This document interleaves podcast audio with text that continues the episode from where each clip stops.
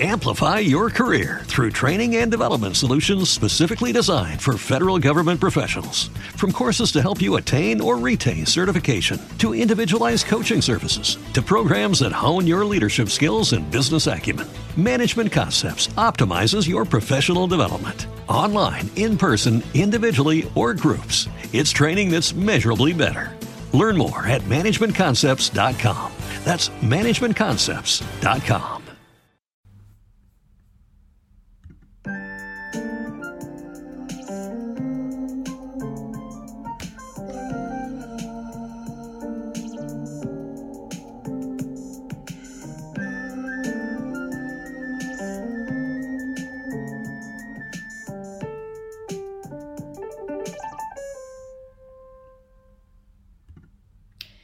everyone.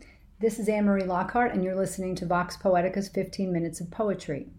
I'm here today with David Messineo, editor of Sensations Magazine and a poet extraordinaire in his own right. Hi, David. Hi, how are you? Good. Thanks for joining me. Thanks for having me here. So, we're going to start with a poem. Okay. Let's go.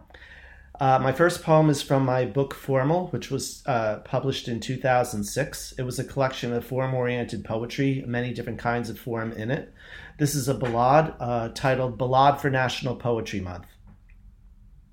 In March, I start doing the same things as you, like prepping for public show at county fair. The calendar listings can seem like a zoo, a long line of cages we pick through with care. Perhaps purchase clothing, a fresh public view, and then pollen season comes, our amaranth, the dripping, the scratchiness, all nothing new. What sadist picked April for Poetry Month? We sniffle through sonnets, eyes teary, we rue the season congestion we barely can bear. Sestina's our agony, gag halfway through. Who cares about book sales? We want singular. Our villanelles are hell, Allegra will do. The season comes stealthily like coelacanth, a seize to the throat rising out of the blue. What sadist picked April for Poetry Month? The post nasal drippiness in my pantoum. That loud hacking cough, back to disturb the air. That pregnant pause, brilliance? That isn't quite true. The Zyrtec has not kicked in. Pull up a chair. My tankas are tanking. Haiku now, haiku! I'm fed up with filament pain of perianth. My blood pressure escalates. I want to sue. What sadist picked April for Poetry Month? So pack your inhaler and come if you dare. It's tragic. Our noses are like tragicunth. But nothing stops poets. We are hard to scare. What sadist picked April for Poetry Month? That is awesome. Thank you. and it is an excellent question. I've been wondering myself because my voice is shot. So, uh, Zyrtec, huh? I've done um, National Poetry Month readings as a feature for over 30 years. So I've been at it before there was a National Poetry Month. That's kind of a. And before there was Zyrtec, too. Yes. So let's talk a little bit about the history of your poetry. okay. Well, I started writing at the age of nine. And uh, that becomes interesting because in a few years, I'll be able to do a golden anniversary poetry tour when I'm 59 years old and plan to do exactly that. Um, but I think what makes me a little different from a lot of people is people start as uh, child poets and maybe they continue it through high school and college and then they stop for one reason or another, maybe come back to it later on. Uh, but what's different about me is I wrote poetry every single year. I unfortunately lost um, two years of poetry when my mother cleaned out a desk drawer and and trashed, you know, what I did in 1975 and 1976. But I got one piece that I managed to save from that period. Uh, but otherwise, I have written new poetry every single year, and I have published. Um, uh, or had published eight books so far, uh, with a ninth one coming next year that we'll talk about later this year, which we'll talk about later. So the writing has a long history. When did you start editing? Is my other question. I first became a poetry uh, editor, like being on an editorial committee with uh, Images Literary Magazine, uh, published through my high school, uh, which has me starting in that position in December 1979. Uh, I later went to Fordham University, started a literary magazine there in 1981 called Alternative Motifs, and uh, I ran it for two years, gave it up for my senior year so that it would continue after my graduation. 15 years after my graduation, there were still two literary magazines at Fordham University until the university forcibly consolidated the two together. But by my second year uh, at Fordham, I was running a staff of 50 people, and we had become the third largest group on campus. So uh, the actual getting down to the nitty gritty and not just judging poetry, but you know editing it and selecting things out and in uh, that came more in 1981. Hmm. And then with uh, Sensations magazine, which started in 1987, we were part of the desktop publishing revolution. So my first uh, magazine was done on a Mac SE. I recently took a trip to Scandinavia and saw a Mac SE on display in a Museum of Technology. so, uh, so then um, we would typically hand print and hand bind each of the magazines. And uh, this enabled us to do color pages um, within the magazine, which was a real revolution because at the time you used to have to spend like $4,000 on colored plates yeah. to be able to do any type of interior color. So once these things changed to allow us to do this, we were like right on top of it. And we've simply kept the magazine going uh, ever since, um, all the way up through uh, 2012, where we concluded our goal of publishing 50 issues across 25 years.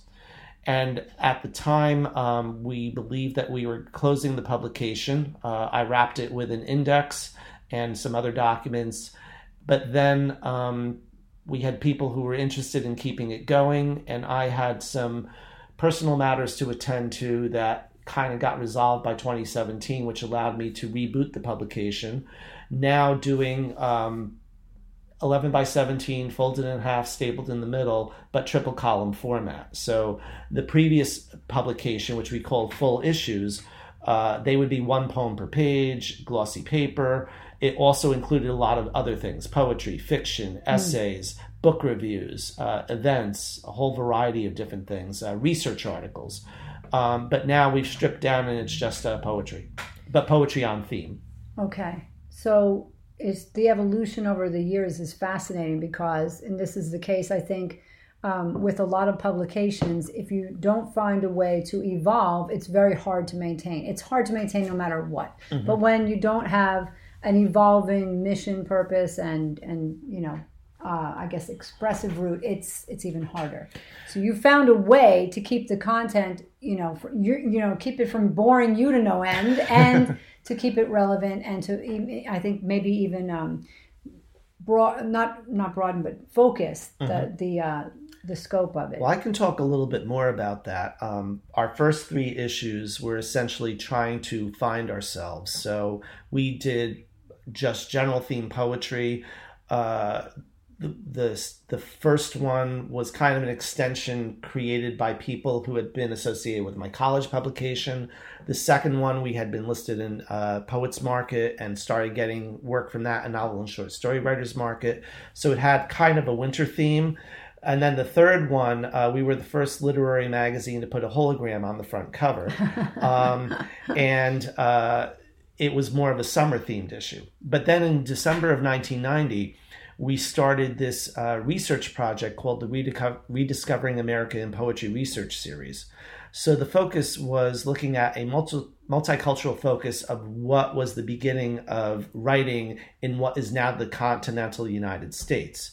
So in looking at that, many people think of Anne Bradstreet as the mother of, American mm-hmm. poetry because she wrote from 1632 to 1669, very long period of time.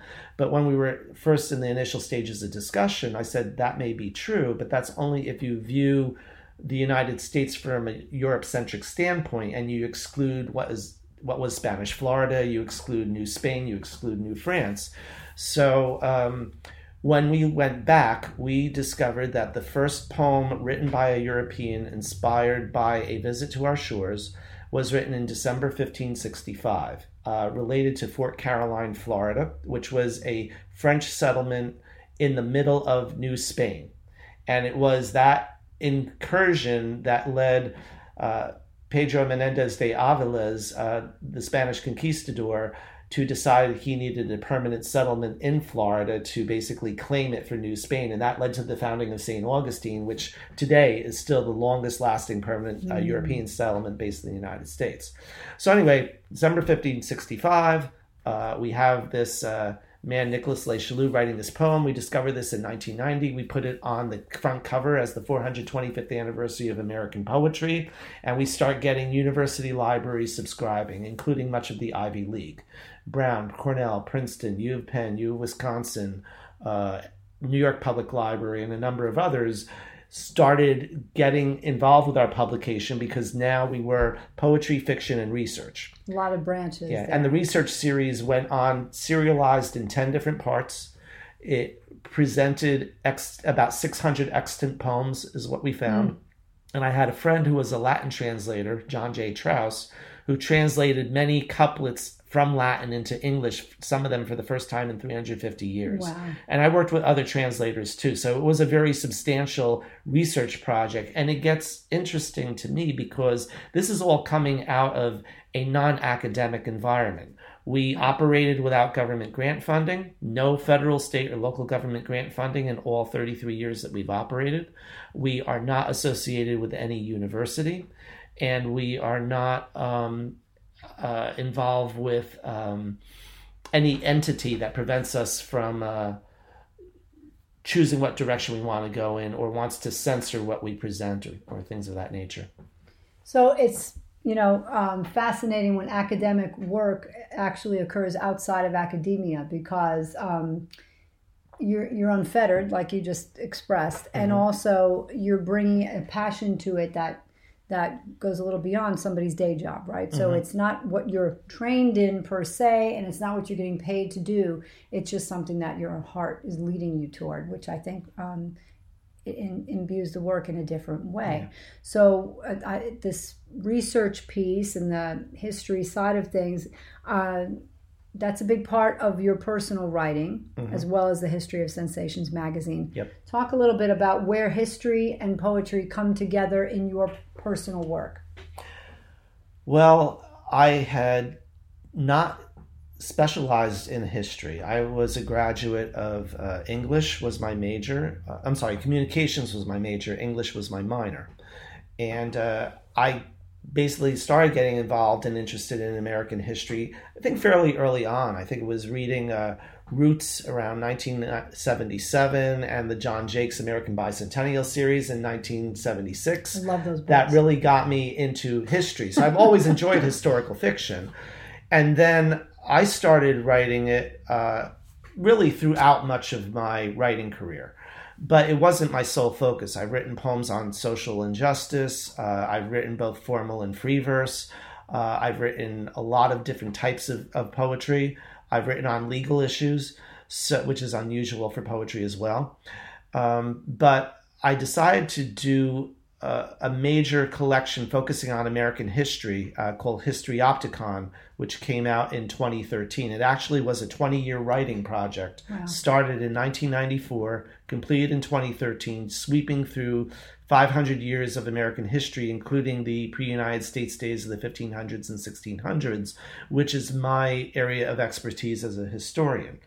And the approach I took with the poems I wrote in the book was to try and give an Edward R. Murrow, you are there approach to poetry, that you were there with that person in that moment, feeling what they're feeling. And I felt that that was an appropriate way to bring poetry alive.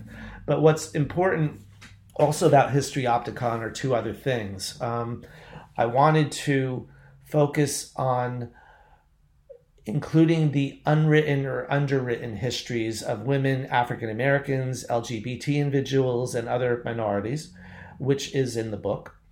And because even going back into the 1990s and the 2000s, uh, prior to contemporary politics, there was always this pushback uh, as to what is a real and authentic history.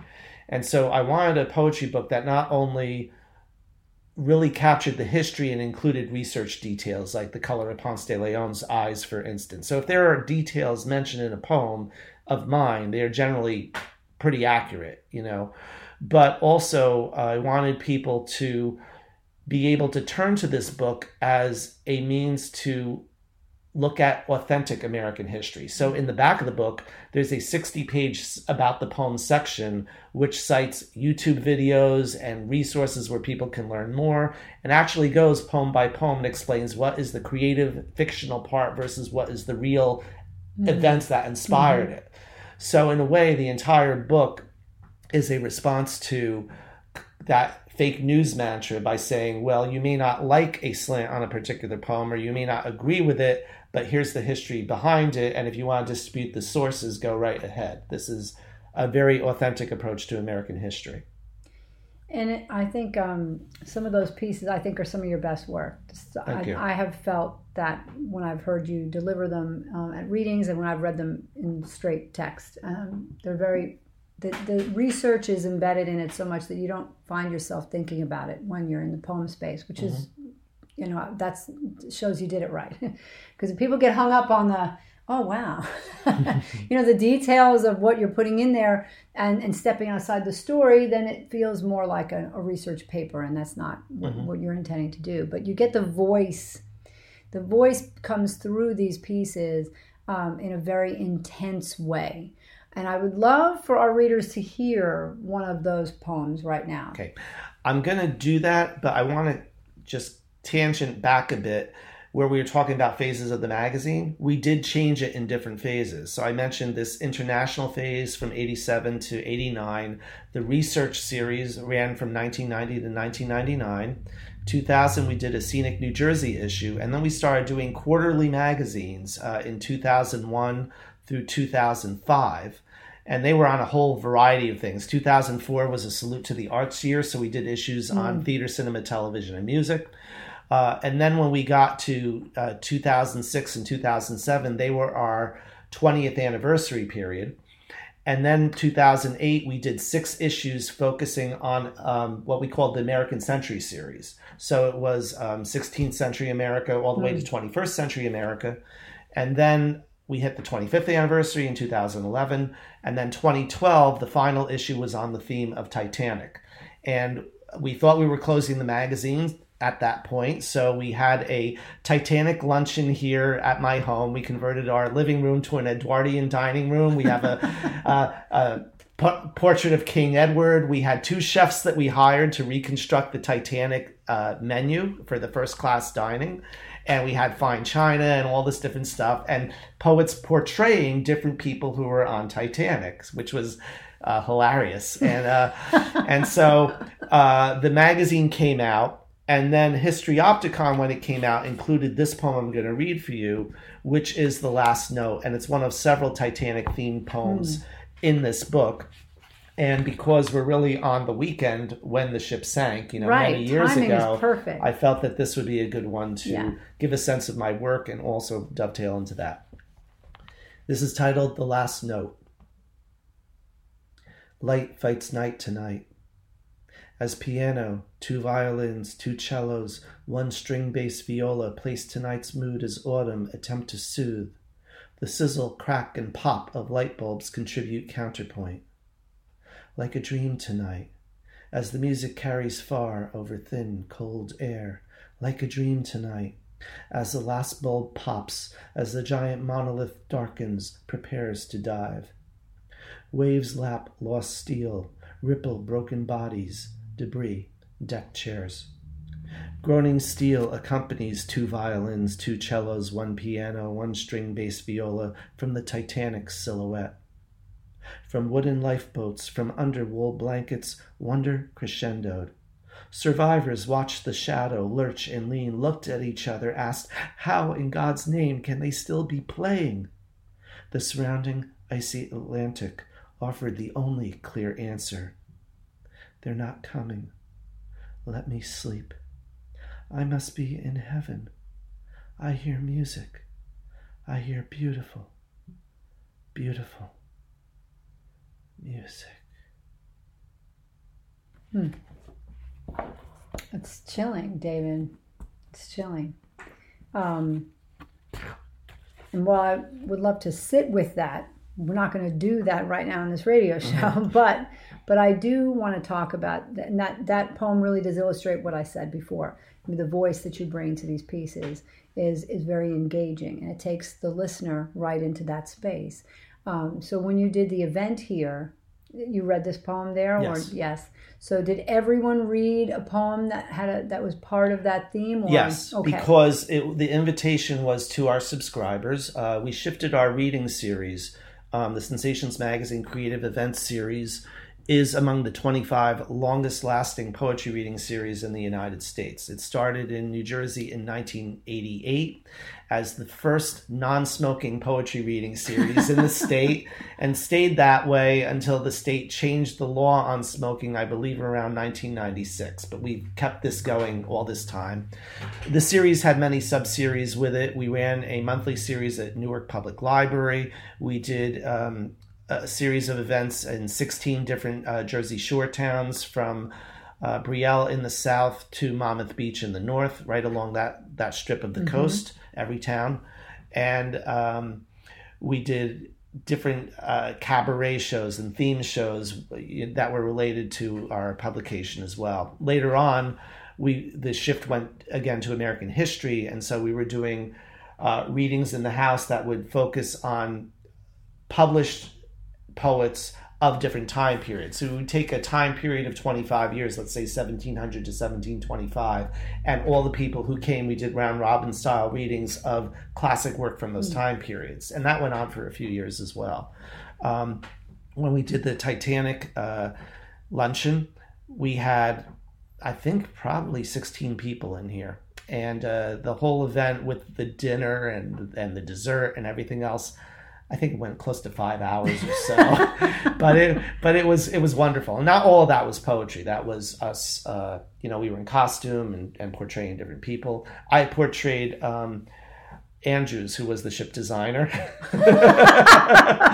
uh, my uh, poet Davidson Garrett got to portray uh, Captain Smith, and we had other people as well who who were involved in this. Well, that raises another question because you've had um, your this is a very unique um, program that you do with this publication in terms of the combining the the actual published work and the reading series. Um, some of those readings are open to the public. Some of them are mm-hmm. closed to subscribe. You know, to, only open to subscribers. There Correct. are lots of ways to engage your poetry, but they're mm-hmm. not all only on the page. But what I what I um, want to know a little more about is being somewhat new to the group, I'm curious. You have a long history with some of these writers right. and a shorter history with others, but uh-huh. how has that circle changed over the years? How did it begin? Where did this idea for creating this intertwined readings and publications and this kind of um, it's almost like a fellowship gathering. Mm-hmm. You know, how did that happen? Well, it really started as early as uh, my first publication, because we did two or three readings associated with that publishing that publication. So the first time I was actually doing event hosting through a literary magazine uh, goes back to I believe um, 1983 or 84, and even as early as 1980, I hosted a reading for a, a small um, book I had written uh, in my freshman year. So I've always been interested in the personal interaction and with uh, creating community. Uh, I think many of the people associated with me respect me for that effort. Uh, and people who want to be part of a community are welcome to get involved with our publication. Uh, but that community has changed over the years, as you noted. Um, because we moved around from place to place in New Jersey, uh, we sometimes would draw people when we were doing things at the shore. We would draw one group of people. When we were up in right. the north, we did others. Some of our events, like when we did the Scenic New Jersey issue in 2000, we read from the different poems in different parts of New Jersey as part of a seven hour caravan zigzagging through the state. And um, and so I had different people join for the entire thing, and then some meet us just at certain points, and it just worked very well. So part of my background is trying to create events that are interesting, that are in unusual locations. Uh, we've done things like a poetry reading in the fluorescent room of an underground mine, or uh, or uh, uh um, I don't know. It's hard to think of them now, but there, there's many, many different things that we've done. Uh, but I have had people associated with our group for over 20 years. Mm. And the unfortunate thing is uh, what you would call actuarial. You know, the longer that you do something, the greater the likelihood that people who joined you are going to pass away. Sure. And because we're not a large group, we got hit with uh, the deaths of uh, three major poets wow. who had been with us for 20 years, wow. visiting our reading, all in the same year. Mm. And then there's other poets with our group who are, you know, skewing, you know, older. And of course, I started all this when I was younger. And so I've gone from the point of uh, being the upstart to being venerable. so, so my concern right now because I'm planning to keep this going for a long time, for longer.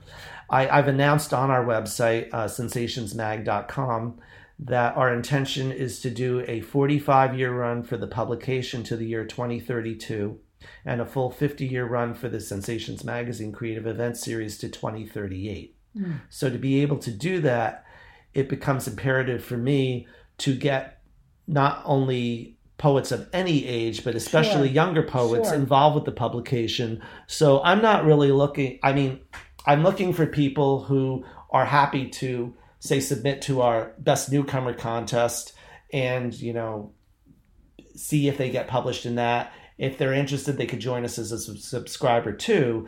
But I'm more interested in poets who are looking for a place where they can hang their hat and be part of a community and be involved with that community year after year for hopefully the next decade or so. Tell us where to find the website uh, how, so people can find information sure. on how to join. If you go to http colon slash slash www.sensationsmag.com, that's where our website is. Uh, you don't put the S in for the HTTP because when you do HTTP colon slash slash, it will then kick over to a secured website. Okay. And on there, there is a contest button which lists the contest guidelines. Those guidelines are only for people who have never been published in our pages before. And the theme for this supplement, it's uh, on the theme of westward expansion, 1784 to 1959. It goes into all the details on the website, so I won't go into that there. But basically, uh, there's a $10 entry fee. You get to choose three categories and submit one poem per category. The deadline is June 1st, and you need to do all of that in print because we do not take electronic submissions. Um, and we expect to get back to people within two weeks of that deadline with notifications and have the supplement out by the end of July. Poets who are selected for it will be invited to an event uh, which will debut the magazine, probably be uh, in the upstairs of a local restaurant here in Sussex County. And, um, you know, we'll just take things from there. Okay. Now um, we're running out of time, so I do want to talk about your next book. Okay. Uh, the new book, uh, my ninth book, is titled 20 Minutes of Calm, and it is my first collection of nature poems. So these are poems, some of them have never been published before, some of them have been published in some of my other books. But it's important to note that except for the occasional used copy that's around, each of the books has been sold out, with the exclusion of Histriopticon, which is a print on demand book that can be acquired at blurb.com. Um, so the new book, the idea of it was to present these nature poems and be able to do a monthly reading tour from August 2019 to December of 2020, where anyone, regardless of political persuasion, is welcome to come to one of my readings and just enjoy 20 minutes of calm, which I think will appeal to a lot of people at this point. Very timely. We're going to close with a, a, reading from with a poem from that new book. Okay. This is titled Moment at Lake Atsion. Scrub pine curves, sideways question mark. Cones bursting branch by branch, fanning over flickering ripples. Waves and pine cones interplay sunlight, shade, mulling a Mullica meeting. Pine needles notice the poet, painting time pen to paper. Tall logs frame them, facing in the moment. Beyond both, breeze brings a Tibetan bell's chime. And it certainly is calming, and we can certainly use some more of that right now. Um, that's all the time we have. I want to thank you, David, for joining us today. Thank you very much. Uh, that was David Messineo, everyone. I hope you enjoyed what you heard, and I hope you can check out his website, www.sensationsmagazine, sensationsmag.com, and uh, figure out how to subscribe, how to submit, how to get involved if you're local in New Jersey, or if you just like to come to Jersey sometimes. We can help you out with that. I recommend that newcomers enter the contest first, and then we will have subscription options for them after that. Um, thank you, everyone, for listening. Have a wonderful day. Lucky Land Casino asking people what's the weirdest place you've gotten lucky? Lucky? In line at the deli, I guess? Aha, in my dentist's office. More than once, actually. Do I have to say? Yes, you do. In the car before my kids' PTA meeting. Really? Yes. Excuse me, what's the weirdest place you've gotten lucky? I never win and tell. Well, there you have it. You can get lucky anywhere playing at LuckyLandSlots.com. Play for free right now. Are you feeling lucky? No purchase necessary. Void where prohibited by law. 18 plus. Terms and conditions apply. See website for details. Lucky Land Casino asking people what's the weirdest place you've gotten lucky? Lucky? In line at the deli, I guess? Aha, in my dentist's office. More than once, actually. Do I have to say? Yes, you do. In the car before my kids' PTA meeting. Really? Yes. Excuse me, what's the weirdest place you've gotten lucky? I never win and tell. Well, there you have it. You can get lucky anywhere playing at LuckyLandSlots.com. Play for free right now. Are you feeling lucky? No purchase necessary. Void where prohibited by law. 18 plus. Terms and conditions apply. See website for details.